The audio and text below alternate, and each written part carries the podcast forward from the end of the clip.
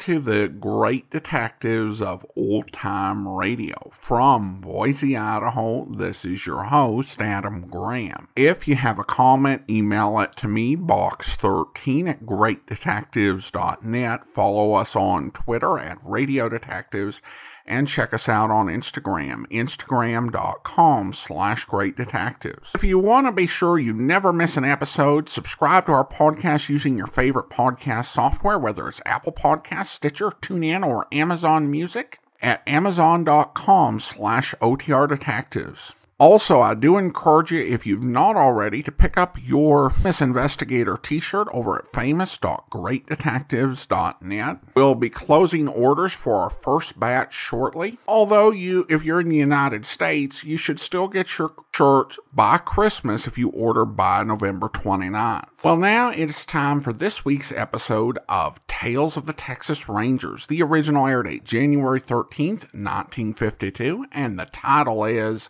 clip job.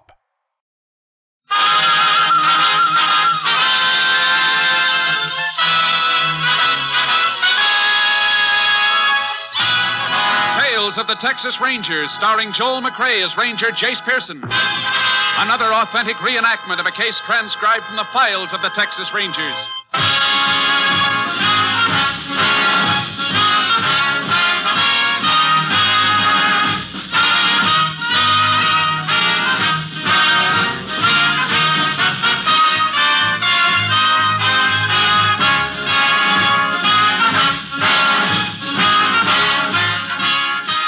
Names, dates, and places in the following story are fictitious for obvious reasons. The events themselves are a matter of record. You know, when Thursday rolls around, it'll bring more top radio entertainment to you over these NBC stations. Thursday starts right off in high gear with Robert Young starring as heroic and harassed Jim Anderson of Father Knows Best. The Andersons are just like your family, but funnier, for the head of the household can get himself involved in situations that take the concerted effort of wife and progeny to get unraveled. And usually Jim rises from the battle bloody but unbowed, and still firmly convinced that Father knows best. For adventure fans, Thursday holds the promise of top mystery listening also, as NBC presents Mr. Keen, tracer of lost persons, who matches his deductive reasoning against the violence and murder of crime. Later, join Jack Webb as Sergeant Joe Friday of Dragnet, the true story of your police force in action. Father knows best, Mr. Keen, tracer of lost persons, and Dragnet. Hear all these and more Thursdays on NBC. Now back to Tales of the Texas Rangers.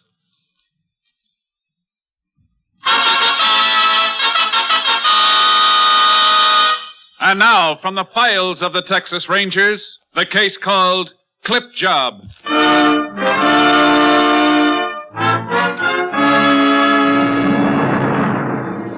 It is 10 o'clock on the evening of January 24th, 1950.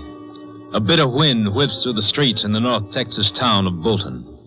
As the clock in the town hall strikes the hour, an elderly woman makes her way toward a lighted drugstore. Well, thank you, Mr. Darrow. Thank you. Uh, good night. Can I help you, ma'am? Are you Mr. Crandall? Yes, ma'am. Some people told me you know everybody here in town. Well, ma'am, I reckon I do. I've had this drugstore 23 years. Do you know a man named George Colley? Collie? Collie. No, ma'am, I, I don't believe I do. Um, uh, what's it look like? Well, he's a big man, kind of stout, with gray hair.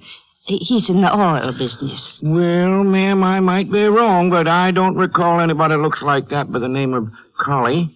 Of course, he could be new around town. Oh, no. He said he's lived here for years. Have you asked anybody else in town if they knew? Yes. I've asked all day. Hmm. And you're sure you got the right town? Mr. Carley said Bolton. He told me he lived on Coursey Street. That's right, ma'am. We got a Coursey Street here. I went to the address he gave me. People there never heard of Mr. Carley. I guess I've come a long way. For nothing. I'm sorry, ma'am. You've been very kind. Oh, not at all. Anything else I can help you with? I'll just look around a little if you don't mind. Well, sure, sure. Just take your time. I'll go ahead wrapping up these orders. Mr. Crandall, Yes, ma'am. that bottle up there, how much does it cost? Uh, this one? The large one, just above it, with a red label. Oh, that bottle's not for sale, ma'am. We sell it by the ounce. How much is it an ounce? Dollar and a quarter. But it's poison, ma'am. You'll need a prescription to buy it. Prescription? Yes, ma'am, from your doctor. Oh. Well, thank you very much. You feeling all right, ma'am? Yes. I'm all right. Well, you don't look so good to me, ma'am. You better come over here to the soda fountain and sit down. I'll, I'll, Please I'll leave me alone. Uh, uh, Ma'am! Ma'am! Operator! Operator! Uh, get me Doc Holmes, and hurry.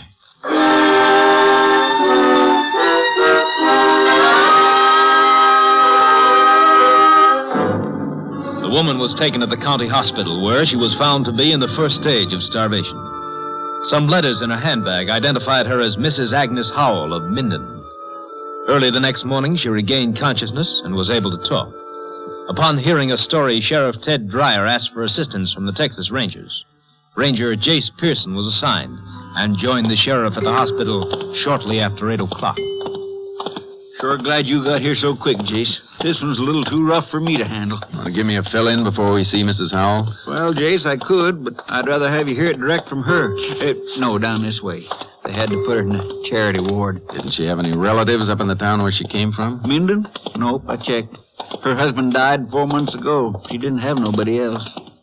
You know, Jace, that poor old lady hadn't eaten in 48 hours. No money? When I went through her pocketbook for identification, I found 13 cents. Here we are. Miss Howell's the third bed down. Morning, Miss Howell. Uh, Miss Howell, this is Ranger Pearson. I'd like you to tell him everything you told me. what's the use? He can't get my money back. Six thousand dollars. All I had in the world. Gone. Somebody stole your money, ma'am? I didn't know he was going to steal it. Mr. Collie. He seemed like such a fine man. Everything he said I believed. Oh, I'm so ashamed. Oh, now, now, Miss Howell. I'm sorry. I'm all right now. This Mr. Collie, do you know his first name? George. He seemed like the kind of man you could trust. Big and sort of stout with nice gray hair. When he come to the house, he said he'd been a friend of my husband's. How long ago was this, ma'am? Well, a month, I think. When I told him my husband was dead, he seemed so upset. He said he had a check for my husband.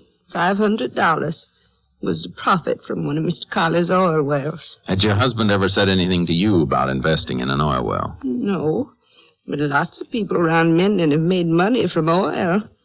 I didn't think there was anything wrong. Did Mr. Colley give you the check? Well, no. He said he wanted to do me a favor. Said he'd double my five hundred dollars in three days. When he come back, he told me he'd done even better. He had twelve hundred dollars for me. Then he said if you'd put the rest of your money to it, he'd make a lot more. Is that it? He told me I'd get at least fifty thousand dollars. How did you know? I just had an idea. You gave him the money, didn't you, ma'am? Yes, I did. He promised me fifty thousand dollars.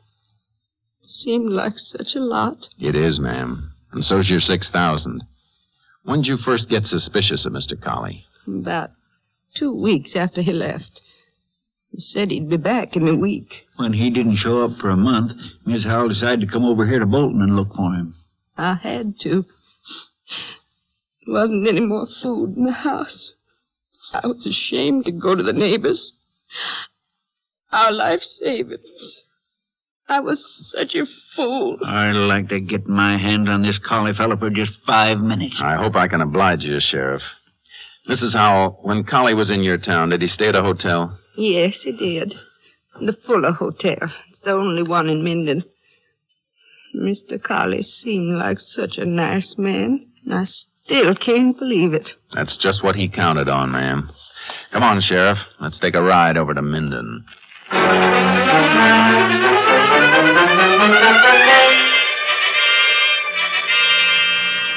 Turn right at the next corner, Jace. Four hotels at the end of the block. Uh huh. You know, there's one thing I can't understand. How did this collie know to come right to Ms. Howell? It's an old racket, Sheriff. He's what we call a hearse chaser. Scouts around till he finds a widow with a little bit of money, and then he goes to work. But how did he happen to find Ms. Howell? He didn't just happen. Probably used the local newspaper. Checked the obituary columns for a few months back and picked out his victim very carefully. The rest was easy. Yeah, too easy. Sounds like he really knows his business. If he's the one I think he is, he's one of the smartest. I've been after him over a year. Haven't been able to get close to him, huh? Not yet. Most of the women he swindled don't come to us till months after it's happened. Mm, that makes it tough, all right. Here's the hotel, Jace. Yeah. You sure we're doing right coming over here to Minden? Seems like a mighty cold trail. No trail's ever cold, Sheriff. Not as long as it's a trail. And this is one I want to follow right to the end. Clerk don't seem to be around. I reckon that'll bring somebody. Sorry, gents. I was just having a bite of lunch in the back. Oh, Sheriff, I didn't recognize you at first. Um, this is Ranger Pearson. Howdy, Ranger. Anything wrong? We'd like to get a little information from you. Well, now, I'd be right proud to answer anything you've got to ask. Always glad to help out a ranger. Do you remember a man named George Colley? Stayed here about a month ago. Well, that's real funny you asked about Mr. Colley. Oh? Kind of stout fella, gray hair, smokes big black cigars all the time. He the one you mean? You ain't seen him around here lately, have you? Nope. Uh, but me and my wife was talking about him just last night. Anything special made you remember him? Hmm. You bet there is. Ain't often a man keeps a big wad of cash in my safe like Mr. Colley did. Six thousand dollars it was. Brought it in the last day he was here.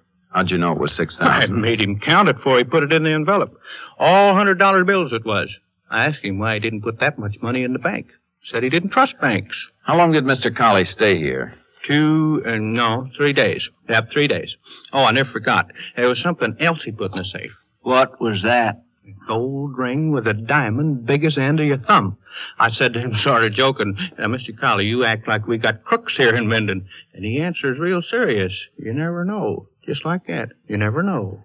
We have a look at his hotel bill? Uh, Mr. Collie done something wrong? Better just go ahead and get what the ranger asked. Oh, sure. I didn't mean to get nosy. I'll have it for you in a minute. What do you want with Colley's hotel bill, Jace? Sometimes they're like diaries, Sheriff, and this one might give us the lead we're looking for. Here you are, Ranger. Twenty-one dollars and fifty cents. Paid in full. Cash. Hmm, it's a pretty big bill for three days. Well, he had some cleaning and laundry done. Rush, so it was extra. You can see it right here. This item number four, two thirty for telephone. Is that for local calls? No, we don't charge for local calls. I reckon Mr. Colley must have phoned out of town. Any idea who he phoned? Uh, that might be real hard to say, Ranger. We just get the charges and put 'em on the bill. Thanks. Come on, Sheriff. Where are we going, Jace? Down to the phone company? Think we might be onto something? I don't know, but it could be Mr. Colley left us a little message without knowing it.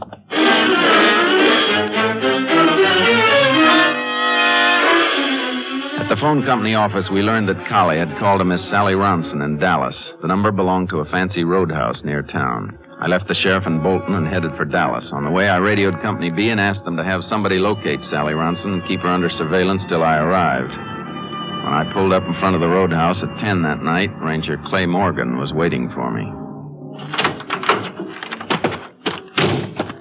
Over here, Jace. Hello, Clay. I got your message, Jace. Cap wants me to work with you on the rest of the case. Good.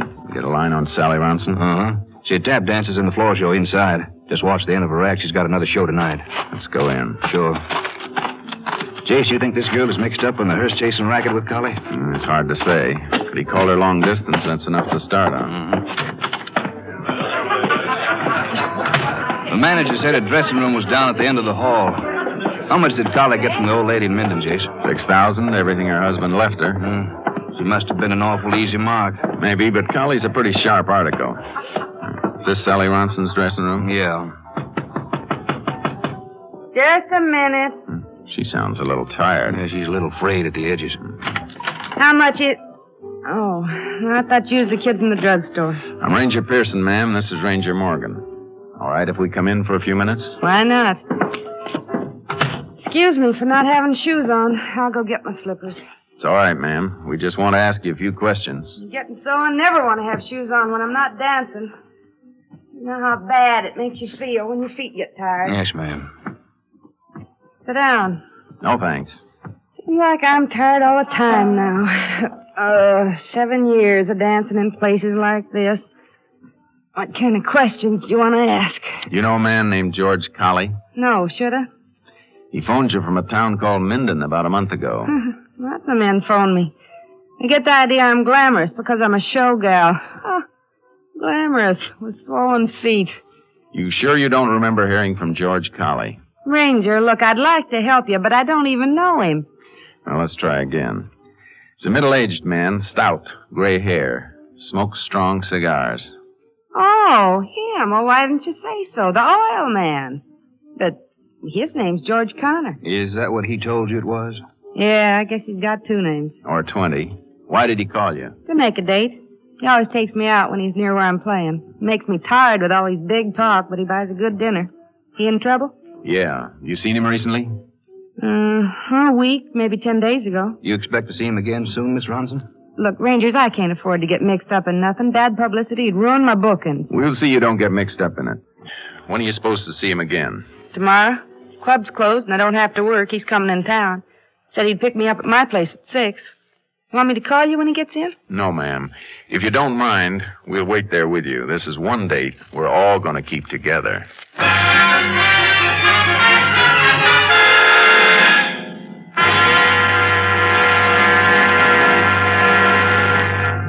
In just a moment, we will continue with Tales of the Texas Rangers, starring Joel McCrea as Ranger Jace Pearson. Here's an important message about a serious problem. During the last four infantile paralysis epidemics, a total of $79 million was spent by the March of Dimes Fund in caring for those stricken with this dread disease. These were the four worst infantile paralysis epidemics in history. The funds are now gone. This is a crisis, and it can become a disaster. Unless you help more generously than ever before, thousands of crippled children might never walk again. Imagine the feelings of the young parents of a three year old when they hear the terrible diagnosis verdict your child has infantile paralysis.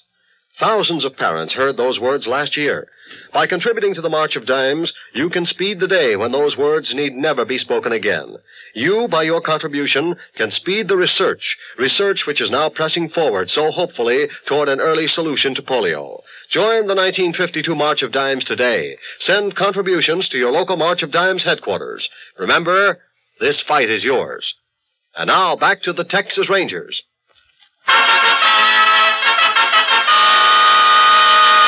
We continue now with Tales of the Texas Rangers and our authentic story, Clip Job.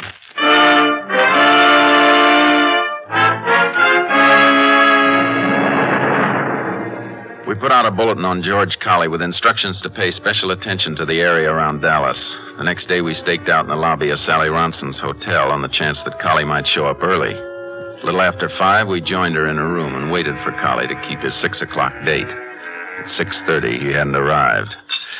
Sally made coffee for us on a hot plate she kept in her room. Can't understand why he don't show up. He's never missed a date with you before, has he, Miss Ronson? No. Here's your coffee, Rangers. Not very strong, but it's hot. Thanks. Thanks, ma'am. I wish I'd never got mixed up with him. I didn't know he was a crook. Eh, It's not your fault. Suppose he puts up a fight when he sees you here. He might have a gun. Men like Collie don't often carry guns, ma'am. No need to get upset, Miss Ronson. You just relax and let us worry about Collie. Yeah. You got a coin for the radio, Ranger? Hmm? Oh, sure. Here. Thanks. You've never been this late before. Jace, you don't think he spotted us when we came up here, do you? I doubt it. He probably doesn't have any idea we're after him. Ranger, I can't help it. I'm getting scared. Couldn't I go somewhere and let you wait for him here? I'm afraid not, ma'am. We can't take the chance of him seeing you on the street. But if he comes, Answer it, ma'am. it might be him. What'll I say? Just what you would ordinarily. Don't let him think there's anything wrong. I'll try. Hello? All right, operator. Hey, turn off the radio, will I'll you? get the radio, Jace. Well, hello there. Oh? Well, if it can't be helped. Uh-uh. No, it's all right. Yeah. And so long. Yeah, it was him. Said he had some business and can't get to Dallas till day after tomorrow. Did he say where he was calling from? He didn't, but the operator said the call was from Wilford. Wilford. Let's see, that's about 150 miles from here. Uh huh. Oil country. Chances are Collie's working another clip job. Jace, you figure we might be able to pick him up there? We'll give it a try. Call headquarters, Clay. Get them to cover this hotel. We're going to head for Wilford.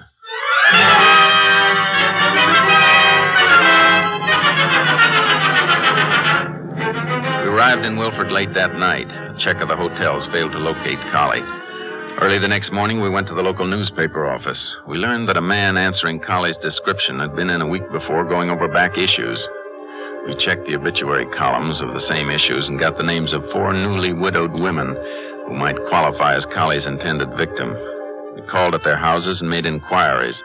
Just before noon, a Mrs. Helen Petrie gave us the break we were looking for. Why, yes, I know the man you're talking about, but his name's not Collie, it's Sanders. How long have you known this Mr. Sanders? Well, I've only known him a week, but he was a good friend of my husband's. Did he tell you that, ma'am? Yes, he did. And he's the most honorable man I ever met. He brought me $500 he said he owed my husband. From an oil investment? That's right. And he was so disturbed when he heard my husband had died.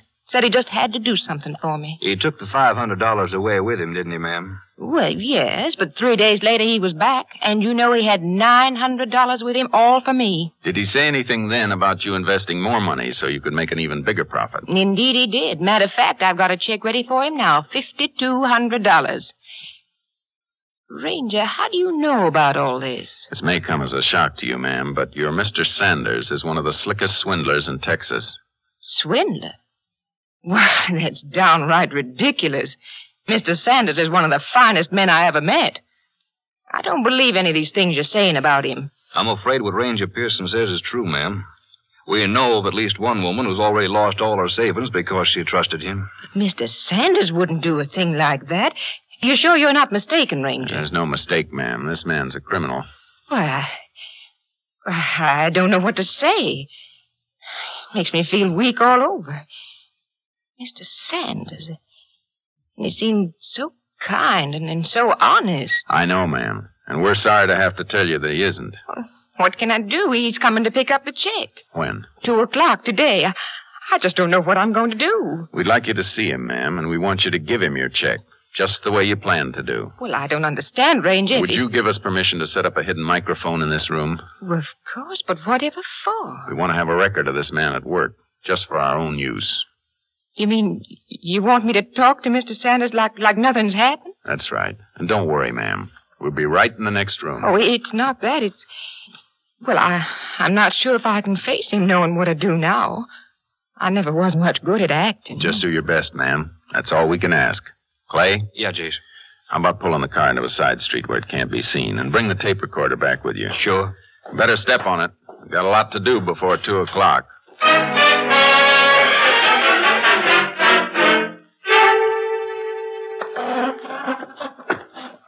I'm sorry to be moving your furniture around, ma'am, but I have to get this microphone set. It's nearly two o'clock, Ranger. I'm just about finished. Uh huh. Now we'll try a test with Ranger Morgan in the next room. Testing, Clay. Rap on the wall if I'm coming through. All right, Mrs. Petrie. We're ready for your visitor. Oh, I've never been so nervous in all my life. You'll do all right. Just be as natural as you can.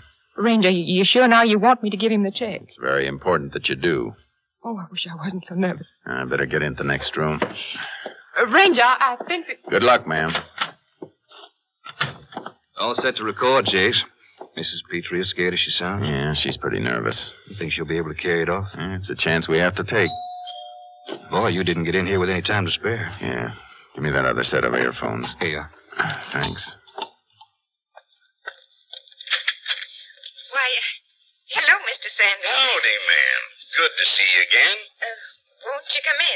Thank you, ma'am.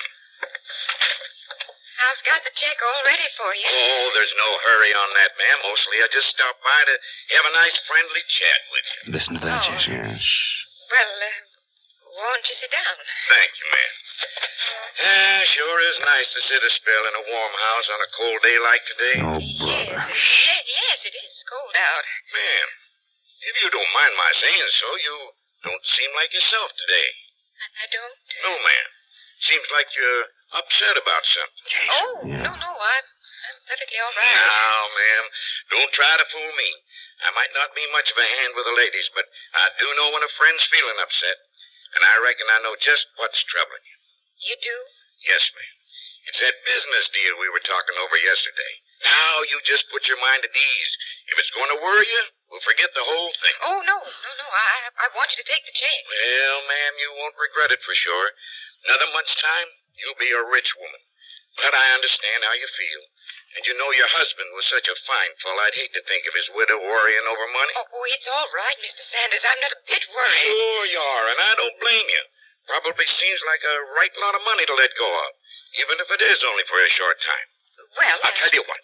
If, uh, well, if you feel like you can't afford it right now, you just tear up that check. Oh, he's playing it no, smart. Hmm. no, I, I've thought it over and my mind's made up. I, I do want to go into your business. Well, all right, ma'am.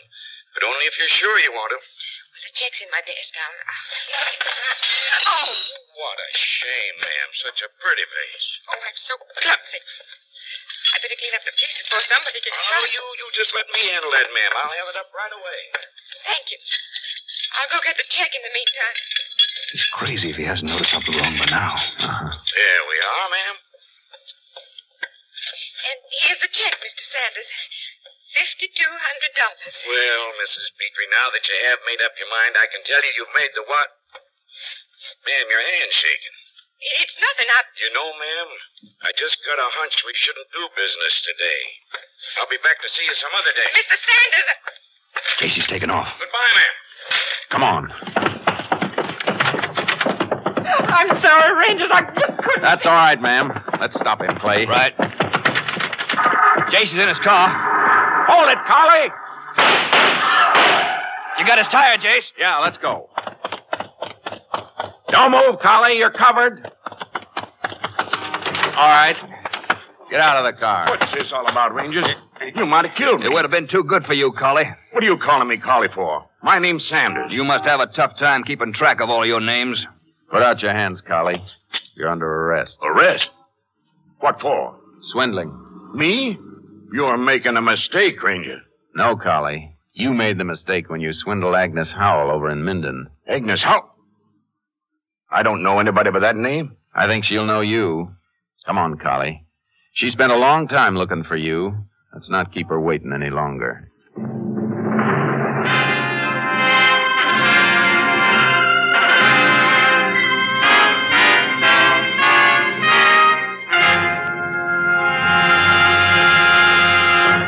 In just a moment, we will tell you the results of the case you have just heard. There's more good radio listening Wednesday night on NBC. Wednesday, come to Ivy College in the town of Ivy, USA. Yes, walk the pleasant campus of Ivy College with Mr. and Mrs. Ronald Colman as Dr. and Mrs. Hall of Ivy. There's adult comedy and heartwarming human philosophy in each sparkling broadcast of the halls of Ivy. Then, Peavey, Gildy, Judge Hooker, Leroy, and all the gang bring you a half hour of mirth and music with the one, the only, the great Gildersleeve. Later, Groucho Marx is your genial paymaster of ceremonies on You Bet Your Life, radio's merriest quiz show. There's prize money for lucky contestants and fun for everyone as Groucho Marx asks the questions and provides the laughs. And for high adventure on Wednesday, hear both Big Story and Barry Craig, confidential investigator. Yes, Wednesday means top entertainment on NBC. Stay tuned to the NBC Radio Network. Every day of the week, the finest entertainment is as close as this station. And now back to Tales of the Texas Rangers.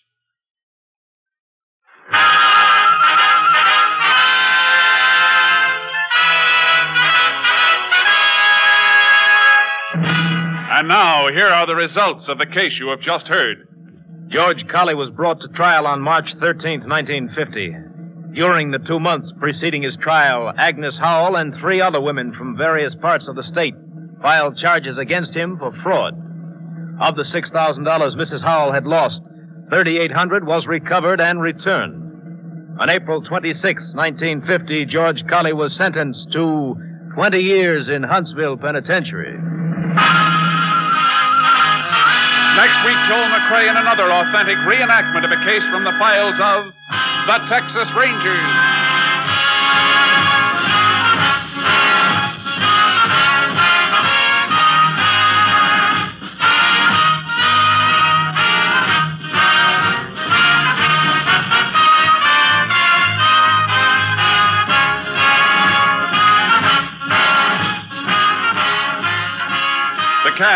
Included Tony Barrett, Ken Christie, Virginia Gregg, Parley Baer, Ernie Newton, Herb Ellis, and Lillian Buyeff.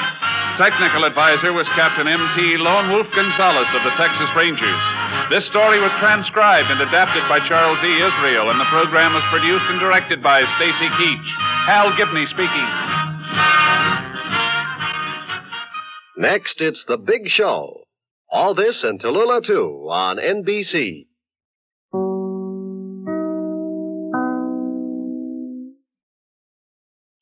Welcome back. Well, this is definitely a bit of a change of pace for Tales of the Texas Rangers because generally Jace is looking into violent crimes. However, I think that the mandate and jurisdiction of the Rangers is very broad, even the modern day version of it. So I guess this is a plausible enough thing for them to look into. And certainly in terms of stories that were told in the media of the time, Dragnet Uh, started doing these sort of bunko stories, and it got picked up by all sorts of other radio and television programs. The most notable and popular being Racket Squad, but we've heard episodes of The Silent Men and The Lineup focusing on frauds, along with uh, TV programs like Man Behind the Badge. I did appreciate that they made a point that a con man like this doesn't usually carry a gun, which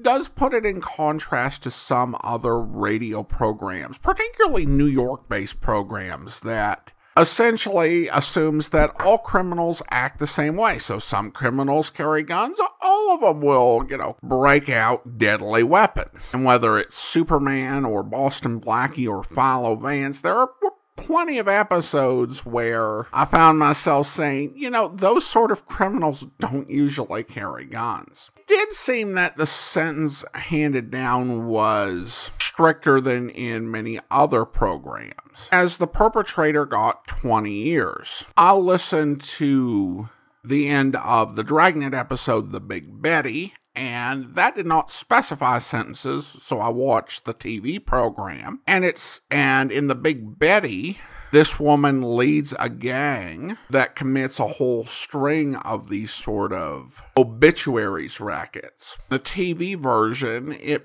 mentions that the penalty for grand theft is one to 10 years, with the implication that that's what Betty got. Now, of course, there were 14 counts in her case, so, you know, depending on how the judge meted out the sentence, I doubt she got 140 years. He may have required some of these counts to be served consecutively and had some served concurrently, or could have just given her all of the accounts being served concurrently, in which case, for each of the 14 counts, you know, she would be serving all of the sentences at the same time. So she'd only be serving a total of one to 10 years.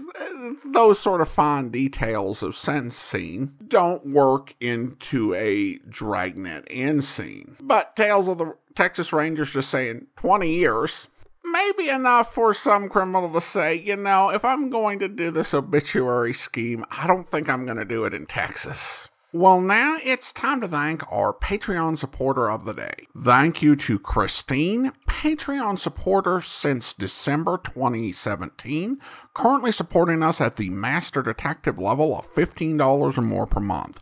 Thanks so much for your support, Christine. And that will do it for today. A reminder if you are enjoying this podcast, please subscribe using your favorite podcast software, whether that's Google Podcast Overcast, Good Pods, or the Amazon Music app at amazon.com slash OTR Detectives. And if you are enjoying this podcast, please be sure to rate and review it wherever you download your podcast from. Well, we'll be back next Saturday with another episode of Tales of the Texas Rangers. And on Monday, we'll feature Sam Spade. Coming up tomorrow, Public Domain Video Theater, an episode of Dangerous Assignment. And on this podcast, listen in tomorrow for a special episode of Night Beat, where We'd walked a couple of blocks through the dark, empty streets when suddenly Bessie grabbed my arm.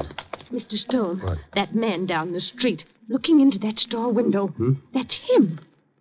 Oh, yes, same gray raincoat, same lad. And look, Mr. Stone, what's that in his hand? It's a piece of pipe or something. He's breaking that store window. Yes, you wait right here, honey. Oh, be careful, Mr. Stone, be careful. The fellow was reaching through the broken window glass for whatever it was that had struck his fancy. He heard me coming and he turned toward me. The wan streetlight did something to his face. It seemed twisted and torn. Blood was running down his hand where the glass had cut him. Then I saw what he'd taken from the window a gun. What's the idea, pal? He spun around and he started running for the elevated station down the block. And in the best tradition of the Rover boys, I stayed right on his tail. He turned back to see how I was doing and stumbled over a trash can near the curb. I got up with him. Let go of me. Leave me alone. Uh-uh. Let go of me. He slashed the gun across my face and began running again. I stopped long enough to take a quick inventory of my teeth. Up above, I heard the elevator train coming into the station. The young fellow had reached the station steps and was going up fast, trying to make that train. I reached for one of his legs. He turned and gave it to me right in the stomach. I folded up, and I just sat there, listening to the train pull away with the fellow on it, and remembering what Bessie had said about him being such a nice, polite. I hope you'll be with us then. In the meantime, do send your comments to box13 at greatdetectives.net. Follow us on Twitter at Radio Detectives and check us out on Instagram, instagram.com slash greatdetectives. From Boise, Idaho, this is your host, Adam Graham, signing off.